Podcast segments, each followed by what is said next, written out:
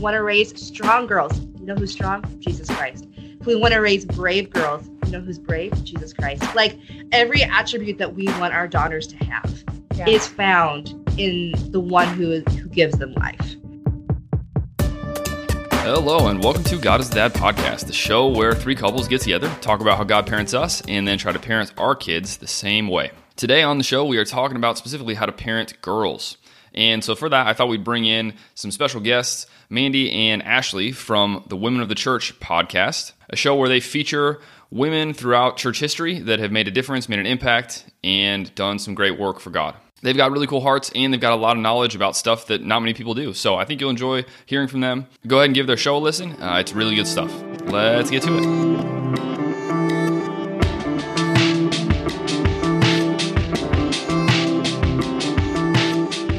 Recording. Yep. There you go.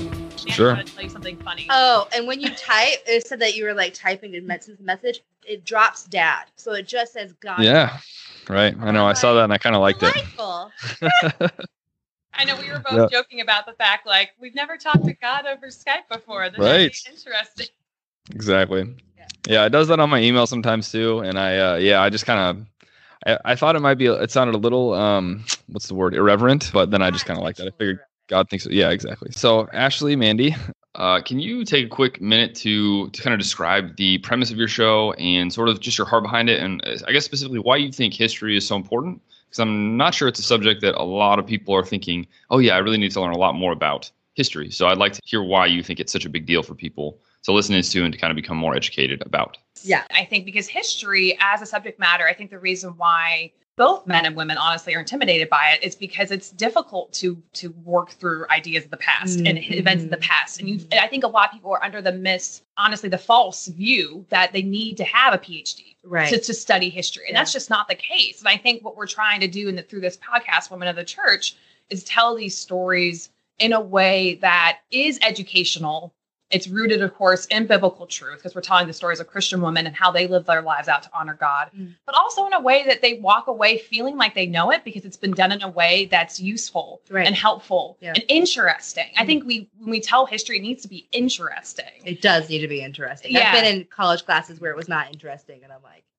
why did I sign up for this night class? This was such a bad idea. So yeah, um, making it interesting is fine.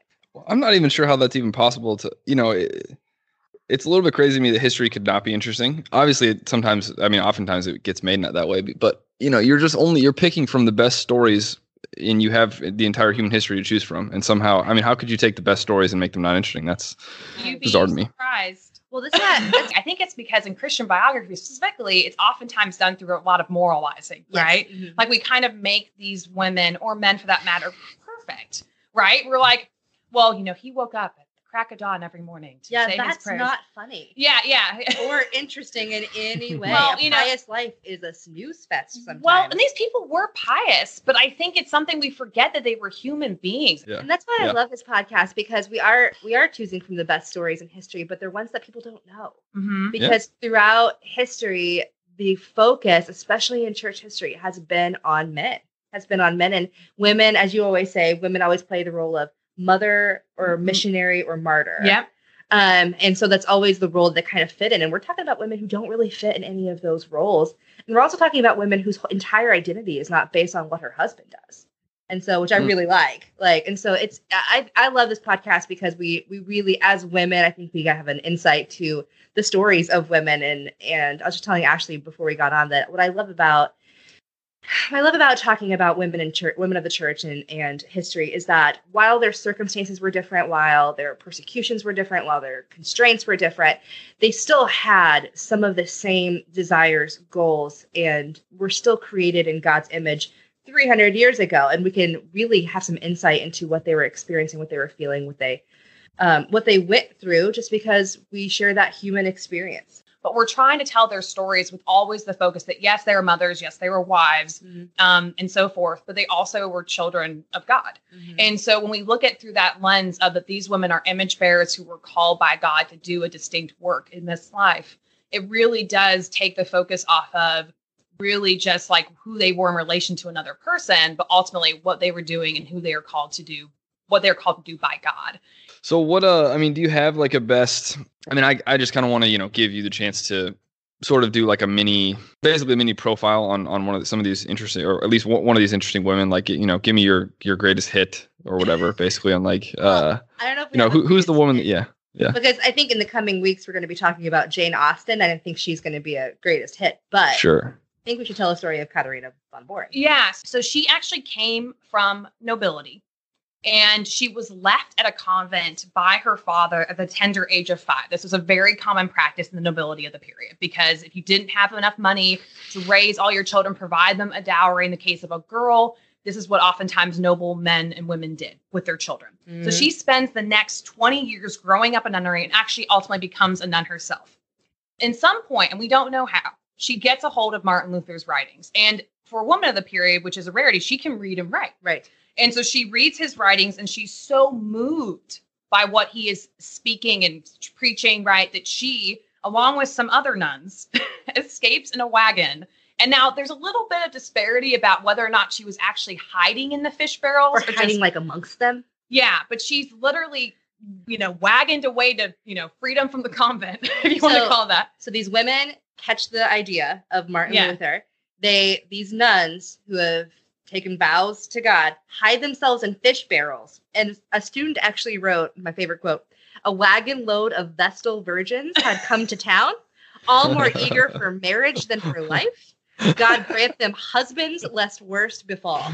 I love that. Wow. my favorite quote. Yep. Like, may this work out for them, or else we just have a bunch of nuns on our hands, not sure what to do with. Yeah, them. these So- Vestal Right. virgins, right? And so what happens is Katerina, though, has a hard time finding a husband. Yeah. A couple suitors don't work out. And at one point, she turns to Martin Luther and says, You better marry me. Now, she phrased it probably much more eloquently. Than I that. picture her saying it. You had better marry me. Yeah. I've been through a lot. Yeah, here. Yeah, and he doesn't exactly. There's actually a film with Martin Luther. Um, I think Joseph Fiennes stars as Martin Luther. Not the best casting job because he's doesn't look like him, but it, it, the film they make it like Martin without- Luther, not great looking. Yeah, So yeah, put that out yeah, yeah. So it's all this being said. In the film, they make it out to be this huge romance. Like he was in love with her when he proposed, and you know, it's this match of No, love, no, love no, no. match. But Sure, no, sure. an actual historical record is that no, he very reluctantly chooses to marry. He does it out of duty Mm-hmm.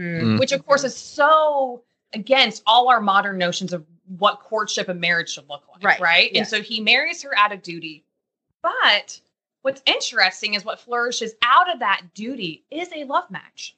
Hmm. They end up actually genuinely coming to love and respect one another. Mhm. He writes of her um, very in loving, endearing terms, and she to him. They end up having six children. So Mhm. clearly something was there. That's all right. They got Yeah, along. They got along. He actually called her the Morning Star of Wittenberg, which Mm. is um, because she would get up at I think it was like 4 a.m. to take care of various responsibilities. He also called her My Lord Katie, Right. which I find like a very you know obviously A, a slight slide to the fact that Katie was not your, not a very um, soft-spoken, non-opinionated woman. she was more she definitely had more of an independent streak and i Mhm. think she but she also and because i think she was a, a more of a rarity in the period because she was um she could read and write she was i think in many ways a good intellectual match for him Yeah, and she so I mean they they had six children. He in his writings really indicates that he loves her, but it does not mean that their marriage was like all roses. My favorite quote from Luther is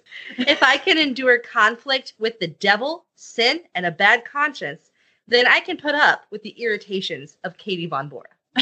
So yeah yeah it's definitely he had to learn because he was kind of a set in his ways bachelor Very he's an older guy. yeah, and he had to learn. I mean, and that's really what marriage is, right? Like you are dying to yourself to Mhm. love your spouse, and he had to learn that. I mean, he, this is a man who'd been preaching on the value and importance of marriage and Yeah. Christian community, and he was having to actually not only speak about, he was having to walk the walk. Mhm. And I think it was in many ways sac- sanctifying, as marriage should be, is sanctifying yes. ultimately though martin luther does die he'd not been in good health for years he you know it, it was it was honestly amazing it was honestly the lord's grace that he lived as long as he did that he was not killed as a martyr or Right. poor health sooner Mhm. and so katerina is left a relatively young widow without financial means in a lot of ways to support herself and then at one point because this is european you know, Reformation Europe, war breaks out, right? Mhm. Because they're right? That's always what happens in, in these War. stories, right? War or Mhm. plague. Their home, which is actually a The black clo-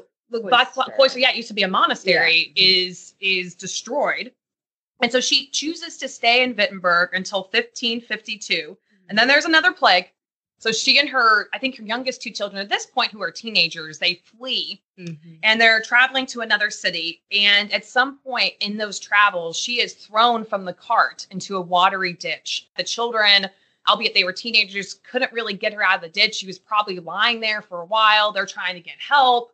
And so she eventually was in basically went into a coma, maybe, or just was unconscious in and out for three months until she eventually dies. Mhm. And I have read that on her deathbed, she said, I will stick to Christ as a burr to the cloth. Mhm. And so, what I love about her story is that from a 21st century perspective, I look at Katie's life. She lost two children, I think one in infancy and one as a teenager. And so, man, I look at her life and it just really puts a lot of my 21st century first world problems, right? You know, we had this hashtag first world problems. And that really, man, it puts it so much in perspective. I mean, just looking at her life and what she suffered and how she remained faithful in the midst of that, losing her husband, losing two children, losing her livelihood, losing her home. Mhm. And so, yeah, she's just Mm. an incredible servant of Christ. And I think we should all know the story of Katie Von Bora. Yeah, that's pretty cool. That's a good that's a good hit for sure. Uh, yeah, I'm curious. I didn't I didn't really even know that Jane Austen was uh would be considered a woman of the church. So I'm I'm excited for that episode. That should be a fun one. Yeah, so she. I think you were Jesus. starting to touch on it, but did you actually say what we're talking about this semester? Or I call it semester because that's how I live my life. Um, but how, what we're talking about in the, this fall and going into the spring is we're actually discussing Yeah. the um, the women really of the abolitionist movement of England. And so Jane Austen fits into that category as an abolitionist. And so that's kind of the scope and sequence of what we're what we're talking about this year. And so all those women, all the women that we're talking about are women of the church. They knew Jesus. They um, were devout in their faith, and also they were abolitionists for the complete hmm. emancipation of slaves. Yeah, because I think, as far as I know, there's not really anyone has told the stories of the 10 women we're looking at this season and, and really examining how their faith was integral into their desire to campaign against slavery in the West Indies, right? The conditions of what the slaves were enduring in the plantations there um, was absolutely horrendous with the amount of slaves who obviously were killed just in the mere transportation from Africa to the West Indies was horrific. And so these women were not just, they were compelled to do this because they were living out what Christ has calls all of us to do to love our neighbor as ourselves. Mhm. And so these evangelicals, many of them were evangelicals, were coming out in a time where it wasn't popular to speak out against this issue. They are coming Yep. out in a time where they knew it might even impact their livelihood, it might impact their view or their status in society. Yeah.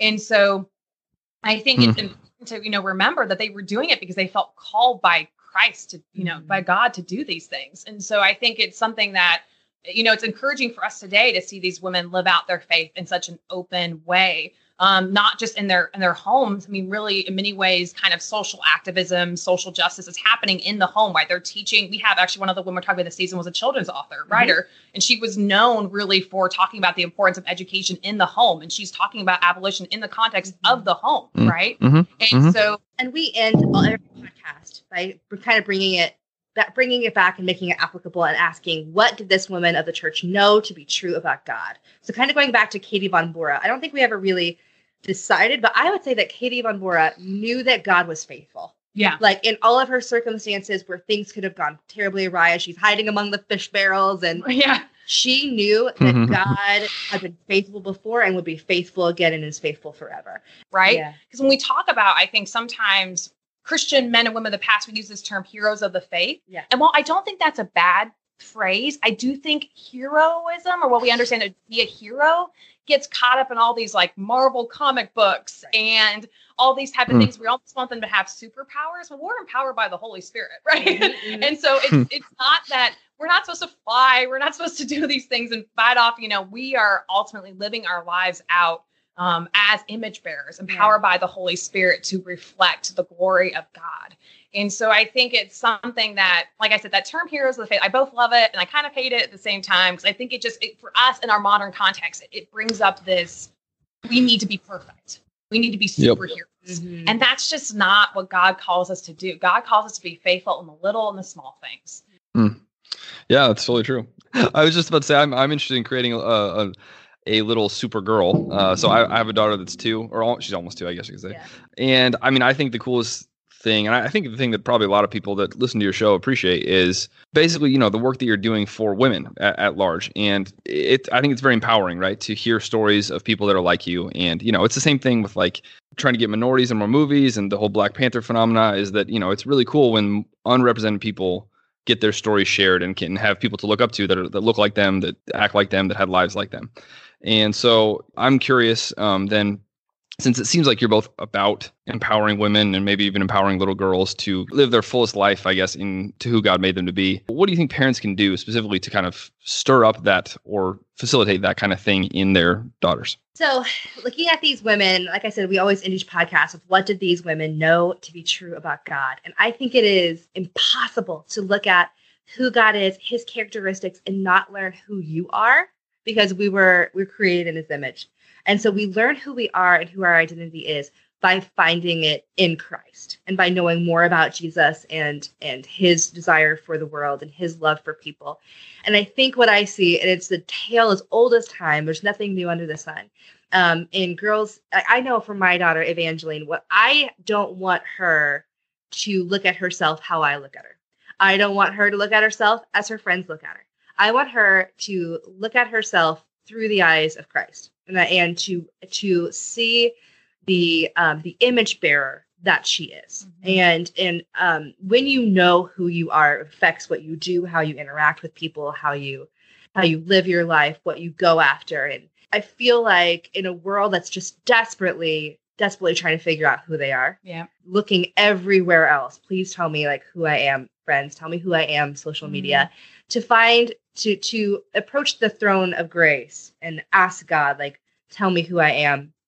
I think uh, is a, a pivotal changing time in in a girl's life, and so raising Evangeline and I fall I fall very short um, all the time. But raising Evangeline, I try very hard to remind her who God says she is. Like God says you're this and you're that and you're um, and that he thinks he thinks you are the most beautiful thing. He thinks that you are extremely smart. He thinks that you have he knows that you have a purpose. You have a Mhm. purpose and and that your purpose may not look like anybody else's. Your desires may not look like anybody else's, but but God has created you unique and special. And I think trying to remove the mirrors that the world puts up um, is such a hard job as a parent. It's a hard job as a woman, like just for Mhm. myself.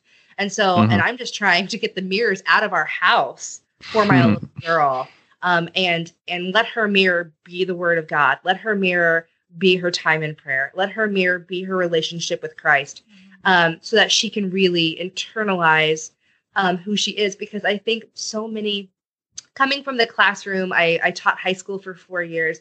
It would just break my heart to see literally a girl change the way she looks and acts and behaves every other day, depending on what mirror she's looking in at that time. Mm-hmm. And and I'm like, if you had, but you could always see those those those students, those kids who have that peace about them because they are not mm-hmm. unsure of who they are. They have they have that peace of Christ. They have that that sound footing that comes with knowing their identity in Jesus. So I mm-hmm. think that really is the pivotal thing for me is to raise the next generation of women. And I know that the generations before me did the best they could while looking in a mirror themselves. You know what I mean? Like it, it the, and so I I cannot raise, I hate to like, use this imagery too much, but I cannot raise Evie to find herself and who Christ has made her to be unless that is what I am doing because I'm Yep. speaking from not experience, you know? And so um Mm. really getting really finding your own identity in Christ is the best way to raise your children to find their identity in Christ. Yeah. So I think that would be I think that would be mine. Um, because with that, in encompassing in that is so many other things. So if we want to raise strong girls, you know who's strong? Jesus Christ. If we want to raise brave girls, you know who's brave? Jesus Christ. Like every attribute that we want our daughters to have Yeah. is found in the one who who gives them life. And so Yep. that's something that we just have to continually pointing back. And I like I'm going to go back and harp on so hard in this age And again, I told you straight out of the gate that I'm a pop culture guru. So it's not as if my husband and I live on a farm somewhere. It's you know like without without Netflix or anything. Yeah. Um, but I think it's I think it's really looking for those mirrors that your that your little girls, that your teenagers, that your young women are are inspecting themselves in and removing those from your house. Getting them mm. telling them that is a false image that is a fake mirror, that is a funhouse mirror that makes you look shorter and yeah. fatter than you actually are. That is not the true picture of who you are. That's only yeah. found in God. And so I think looking those mirrors, getting them out of your house, getting them out of your life, and the ones that you can't remove because they're in the world, mm-hmm. You have to make sure that your children know that that's not true, that that's mm. not an accurate depiction of who you are and what you look like and what your purpose is. So and also, I think for little girls or for little boys, I mean, I think this conversation applies to both boys and girls in many ways, mm-hmm. is that you want to place trusted, godly mentors in their lives from an early age that just aren't, you know, you and your spouse, right? right. And mm-hmm. so I think it's important to have a lot of voices that are speaking to your little one who are pointing them to Jesus. Mm-hmm. They just, they know that this isn't just what mommy and daddy believe, but that their community beliefs. Yes. That and that's why I think it's so important to be. I mean, as much as I know we we are in many ways like kind of a parachurch ministry, right? This podcast is a type of ministry, but both Mandy and I are rooted in our local churches. Mm-hmm. From an early age, you you immerse your little ones mm-hmm. into the rhythm of living out their faith in community and living out their faith in the world. And you mm-hmm. you model that in the way you treat each other, the way that you model discipleship in your home, the way that you model sacrifice in your home. So yeah, I mean, I'm curious. Uh, in both of those pieces of advice, I think are great. I think they also can both be be applied to boys and girls, like you already said.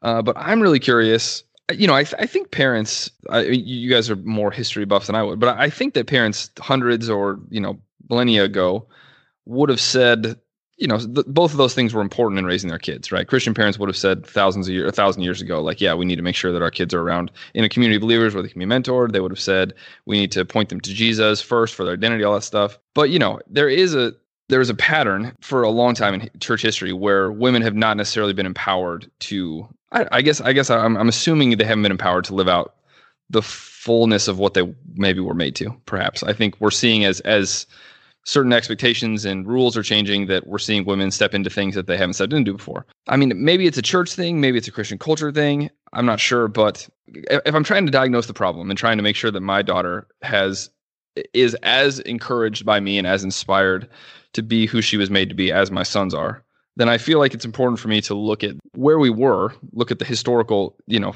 uh, context that that maybe didn't foster that in the past as much, and then try to identify what what existed then that I want to make sure it doesn't exist now. Does that make sense?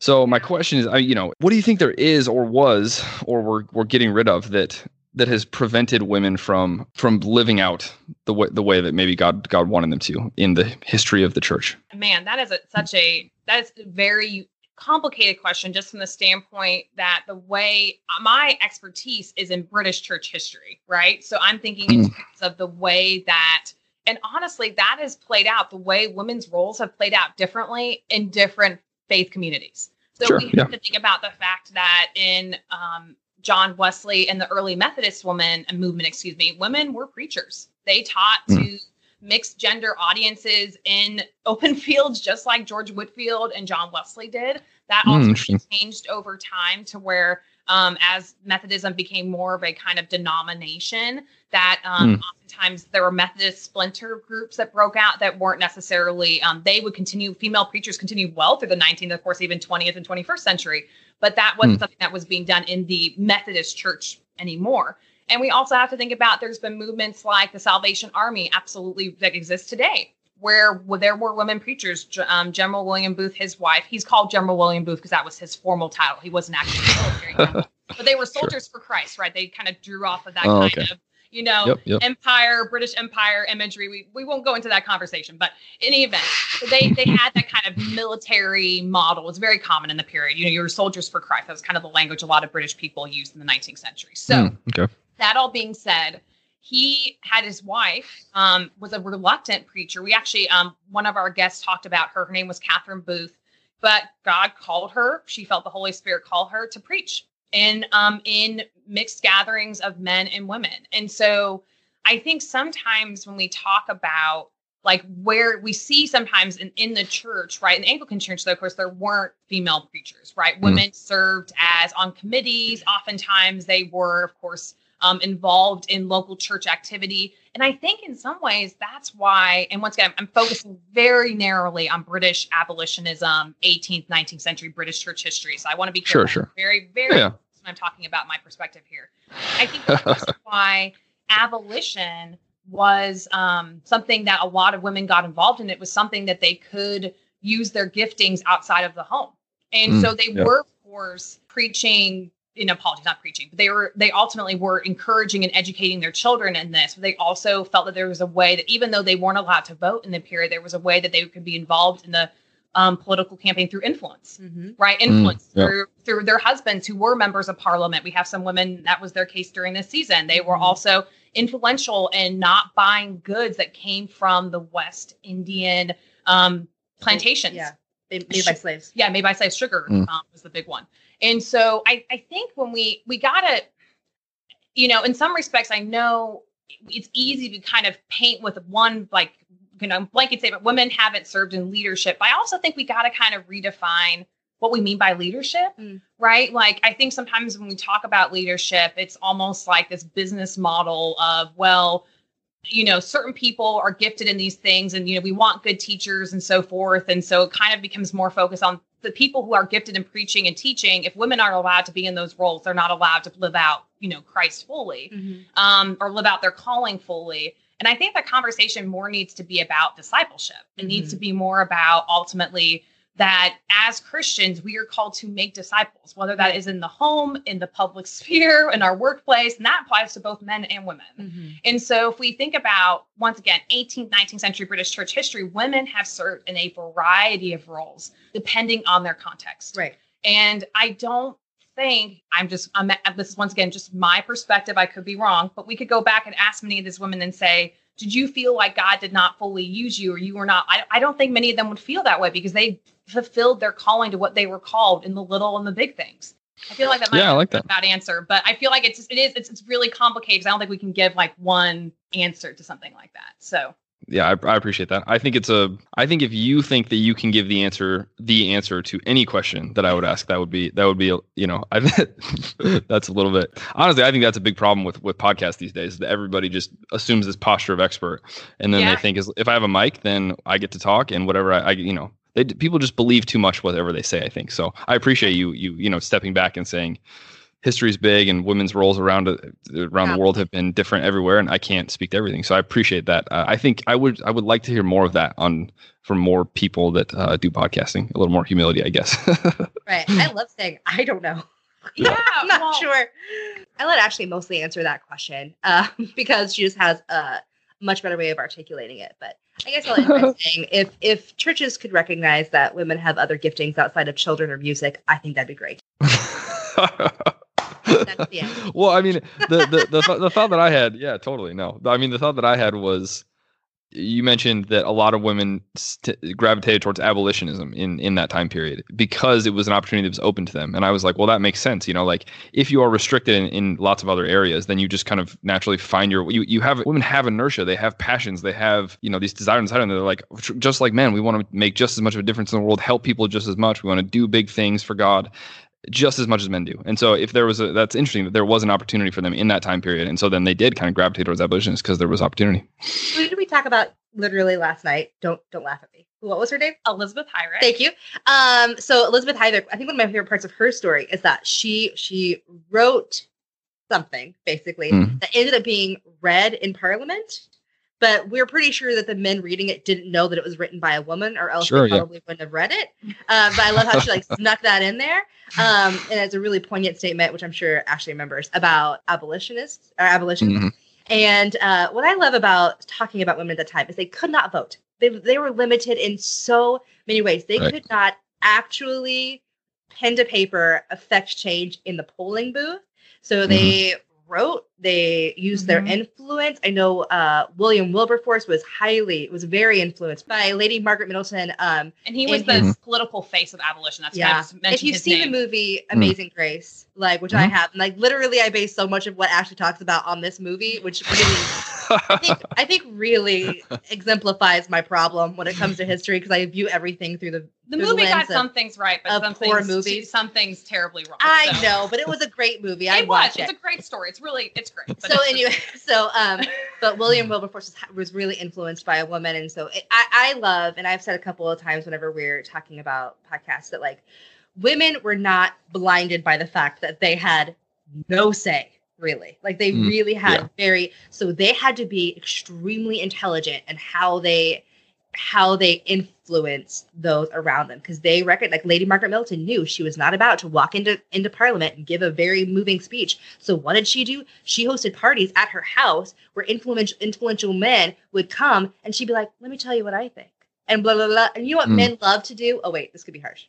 But men love to take things that women say and make it their own and so and so sorry no offense against william wilberforce i'm sure he was a lovely great. man um but so but they take in all this information and then they create this moving speech for parliament that those words those those motives those emotions actually came from a woman who was influencing and i honestly Yeah. don't think lady margaret middleton would have minded whatsoever that was her point that Yeah. was Sure. her her motive so i Yep. love that women throughout t- time have been like what are my limitations okay how do i work around those like how do Mm. i still get what what i want or more importantly how do i still make an impact for the kingdom yeah. but when i don't have the ability to walk into a polling booth and they did everything in their power to work around that And just to like build off what Mandy's Mm. saying, I think one thing that the church got right, and not one thing, they did many things right. one of the things, things they got right in the in the 18th, 19th century evangelical movement is that these women knew their Bibles. Oh, so yeah. they may not have been preaching from a pulpit, but they were teaching Sunday schools. They were teaching um, liter- biblical literacy to the poor, to their own children, their houses. I mean, the women who wrote abolitionist tracts and pamphlets, Mhm. they were quoting literally verse by verse of scripture why slavery is antithetical to the gospel. right Mm, And so. I think what has we've lost, albeit I think there has been a movement to regain it, praise be to God in the 21st century, of rich biblical and theological training and teaching by women for women. absolutely And so I think what as regardless of where you stand on gender roles, we should never like one thing we should be united in encouraging is rich biblical and theological training and teaching in the local church. so much of what's out there is how to be a better hostess, how Yeah. to raise a godly family. And those things in and of themselves are not bad things. Not at all. But they are limiting and topic specific. Whereas if we taught and if there was more focus on biblical literacy as a whole, those things are found in the word of God. Those Amen. those tasks, those those different skills can be found in the Bible. But we kind of just gloss over it, honestly, sometimes dumb it down and really simplify it. And again, there's a place for that. I know like 6:30 in the morning, I need it to be dumbed down a little bit. Um, but biblical literacy is is absolutely vital. And if that was being taught, then I don't think there'd be as much of a need for these topic women female specific topics that we Mhm. see. Mm, yeah, interesting. I like that. It's pretty cool. Well, thank you for doing a podcast that brings light to what women have contributed throughout history. Uh, it's it's a shame that you have to make a podcast about that, uh, but I appreciate you doing the doing the work to do it. Uh, I think you guys make a good team. I can see uh, I can see why you you pair off well. That's pretty, pretty cool. But yeah, I do. I like the I like the dynamic. We just fist You know- bump just in case your listeners were wondering because they can't visually see that beautiful thing that just transpired. I was just gonna do it low key. but- Yeah, I decided Yep. just to make everyone understand that that's how we roll, Mandy Yeah. and Right, I, right. just bumping our way through podcasts. We have a we have a great time. Ashley does all of the homework. I interrupt her. It, it really Yep. it really is a beautiful friendship. Um, yeah, thank you so much for having us on your show. And I wanted to say, so I actually didn't say at the beginning of the podcast, but so I said I had one kid. That's kind of true. Um, not true as well. So I actually have an adopted son who's 22 Mm, now. Uh, we uh, we became his legal guardians when he was 14, and I was 24 at the time. And so to say that I was making it up is a massive understatement. He's also Oh, wow. profoundly deaf. Um, and there's a whole story there some other time. But he came to faith in Christ when he was 15. Um, and we kind of walked out becoming a Christian and growing up, and I, I'm again, I'm a 24 year old raising a 14 year old. No idea how to do this. Wow. And I want to tell you that something that really that I ask myself all the time that really brings your podcast into view. I did not know how to raise a teenager, uh, especially mm. a teenage boy, especially a deaf teenage boy. So at every wow. at every intersection, probably three or four times a day, I'd be like, okay, what would God do? Literally, mm. I was like, yep. how does God parent me in a situation? Like, is this yeah. a is this an extending grace? Is this a letting him experience natural consequences is it like I, I would literally sit down and be like in my hmm. spiritual mm. life in my in my walk with the lord when i behave like this what does god do like how mm. does you know and so asking like looking at god as a dad and looking at god at how he parents me it's probably why my kiddo is still alive and doing yeah. pretty well. um, and I didn't mention him at the, at the beginning because he's 22 and married and lives in Houston and is doing amazing. And so I always, I, sometimes I only think about who's under my house, under my roof, because that's mm. where all my focus is right now. Um, like keep the three year old alive. Keep, keep the three year old alive. Yeah. and so, uh, but really looking at God as a parent, um, deeply affected not only my mm. relationship with Jesus, but the fact that he is a thriving, you know, God loving, great young man um, mm. who is super independent. Yeah. And it's literally because I just I had I had no other resource than to no, there's no book on that on like how to raise a deaf 14 year old when you're only 24. And so all I had was to look at God and be like, you're gonna have to tell me what to do because I mm. I don't know how to do this. So thank you for making a podcast that really um, talks about and discusses the personality of God that is a dad to us, and that, that really helps us in knowing how to parent our mortal children. Yeah, I fist bumped you again, Mandy. Two fist bumps, one episode. Wow, cool. Well, awesome. Yeah, this is a lot of fun. Uh, keep keep doing what you're doing. It sounds pretty great. So much, Justin. Yeah, no problem. My pleasure. See you later. Have a good one. That's it for us. Once again, their show is called Women of the Church Podcast. If you haven't heard of it, go give it a follow. Listen to a couple of their episodes. They got really good stuff about lots of different women throughout church history. Once again, if you have not shared this podcast with a spouse or with a friend that's also a parent, we would highly recommend you do so. Like we said before, we are not a show that is looking to provide all the answers you could ever have for parenting. Mostly what we want to do is ask really interesting questions, and then hopefully you continue answering those questions on your own, ideally through discussing these ideas with someone you know. We started hearing from quite a few people that really like that aspect of podcast listening. If in fact you do like it, then you could make our day by leaving a rating or a review on iTunes. If you don't have time for the review, then literally it takes five seconds to search for us on iTunes, click a five star rating, and yeah, makes us happy. Really does. Otherwise, we'll see you again next week. Until then, have a good one.